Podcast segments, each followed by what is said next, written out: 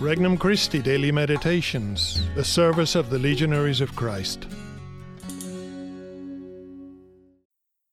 An RC Meditation for March 8th, 2023.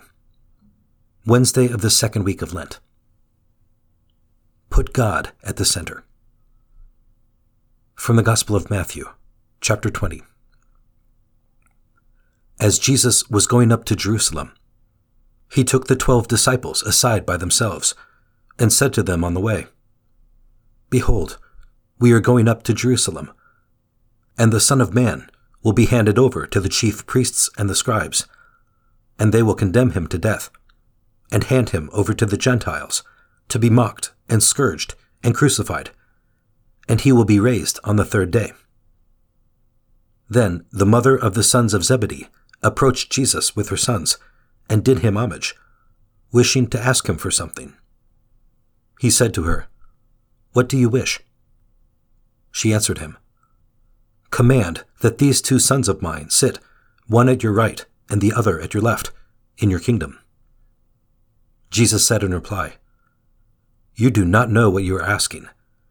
Can you drink the chalice that I am going to drink? They said to him, We can. He replied, my chalice you will indeed drink, but to sit at my right and at my left. This is not mine to give, but is for those for whom it has been prepared by my Father. When the ten heard this, they became indignant at the two brothers. But Jesus summoned them and said, You know that the rulers of the Gentiles lord it over them, and the great ones make their authority over them felt. But it shall not be so among you. Rather, whoever wishes to be great among you shall be your servant. Whoever wishes to be first among you shall be your slave. Just so, the Son of Man did not come to be served, but to serve, and to give his life as a ransom for many. Introductory Prayer Lord, though I cannot see you with my eyes, I believe you are present to me now, in my innermost being and that you know me far better than I know myself. I also know that you love me much more than I love my own self. Thank you for loving and watching over me, though I don't deserve your love.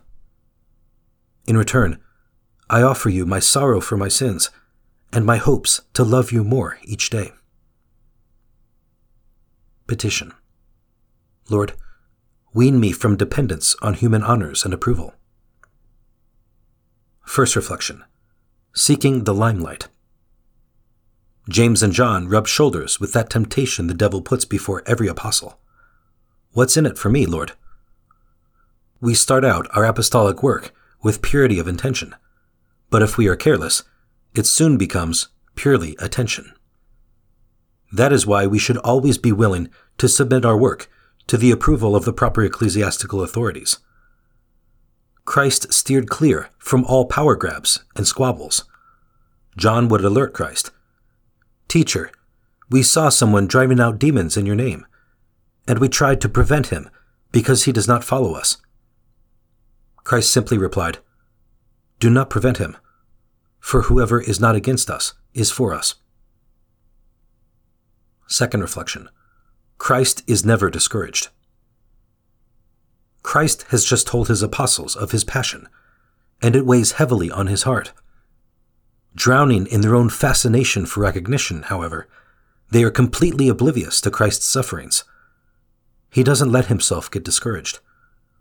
Rather, he gently helps them to look beyond themselves, to follow his lead of self giving to the point of death. Third reflection putting others first.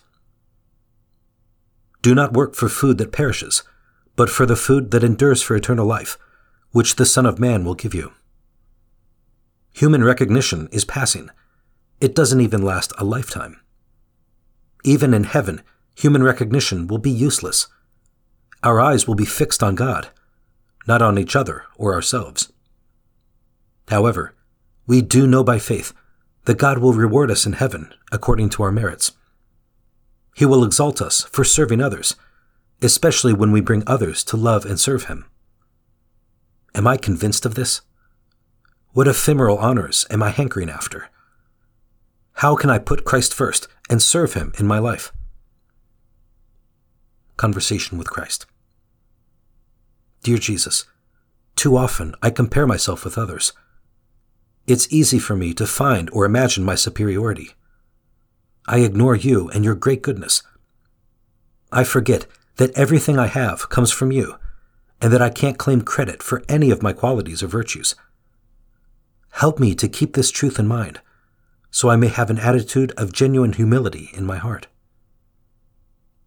Resolution I will pray a special prayer for humility every day this week. For more resources, visit regnumchristi.org or download the Regnum Christi English app today.